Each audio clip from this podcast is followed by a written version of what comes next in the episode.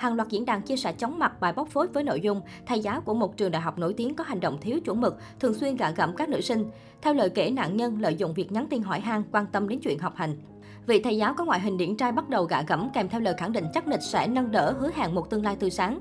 Đáng phẫn nộ thay, đích đến của cuộc nói chuyện này đều xoay quanh chủ đề nhạy cảm và hẹn hò tại nhà nghỉ khách sạn.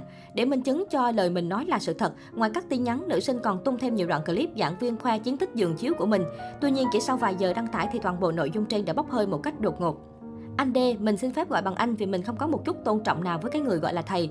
Luôn có một mô tiếp tiếp cận các bạn gái quen thuộc phải xin nhé. Mình nghĩ anh không nên đi dạy nữa mà nên đổi sang làm nông dân, cần cù hái rau quá cơ.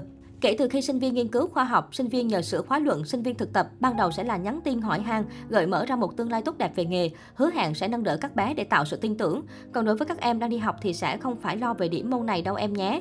Ngày đó, ngày nào cũng gửi file ghi âm hát nàng thơ tình thôi xót xa, quay video hát, video khóc lóc. Đoạn này thì cũng không hiểu thầy nghĩ gì, mà khóc cũng quay video. Ghi âm từ 7.749 năm trước rồi gửi dần cho một loạt em nhé.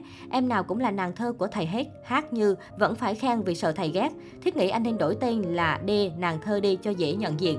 Cứ 6 giờ sáng khi ngủ dậy, anh D sẽ check-in một ngày của anh bắt đầu như thế nào, khoe hôm nay outfit của anh toàn đồ hiệu ra sao, hỏi han quan tâm các kiểu các thứ. Các bạn mà nhận được thì cũng đừng vội tin là chỉ mình mình nhận được, chuyển tiếp một loạt đấy, nhắn tin một lúc vài em là chuyện quá bình thường.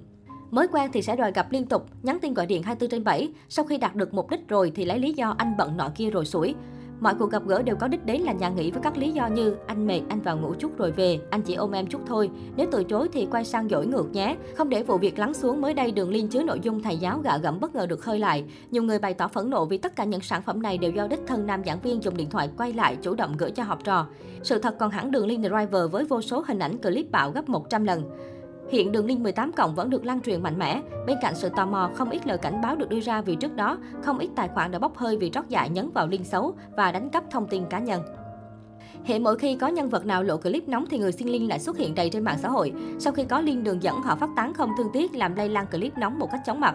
Trên Facebook có nhiều nhóm được lập ra chỉ để dành cho người hay xin link. Có thói quen hóng hớt chia sẻ link cho nhau, có thể kể như hội hóng link 24 trên 7, động link, hóng link vì đam mê, đảo link. Mỗi hội dành cho tiến đồ xin link như vậy thu hút hàng chục ngàn thành viên.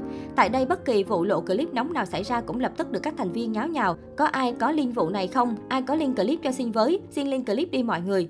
Dưới góc độ pháp lý, dù không phải là người trực tiếp tung ra các clip với mục đích xấu, nhưng những cư dân mạng đang lan truyền nội dung này bằng cách xin link hay share link cũng có thể bị phạt hành chính hoặc thậm chí là truy cứu trách nhiệm hình sự.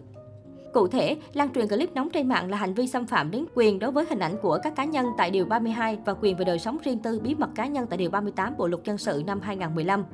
Theo đó, người vi phạm có thể bị phạt hành chính hoặc truy cứu trách nhiệm hình sự tùy vào tính chất mức độ nguy hiểm của hành vi gây ra.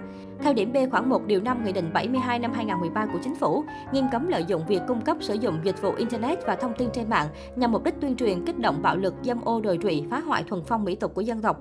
Tổ chức vi phạm sẽ bị phạt hành chính từ 10 đến 20 triệu đồng, cá nhân vi phạm thì bị phạt từ 5 đến 10 triệu đồng. Theo quy định tại điểm B khoảng 1 điều 101 Nghị định 15 năm 2020 của Chính phủ, nếu bị truy cứu trách nhiệm hình sự, người thực hiện có thể bị xử lý về một trong hai tội phạm là tội truyền bá văn hóa phẩm đồi trụy hoặc tội làm nhục người khác.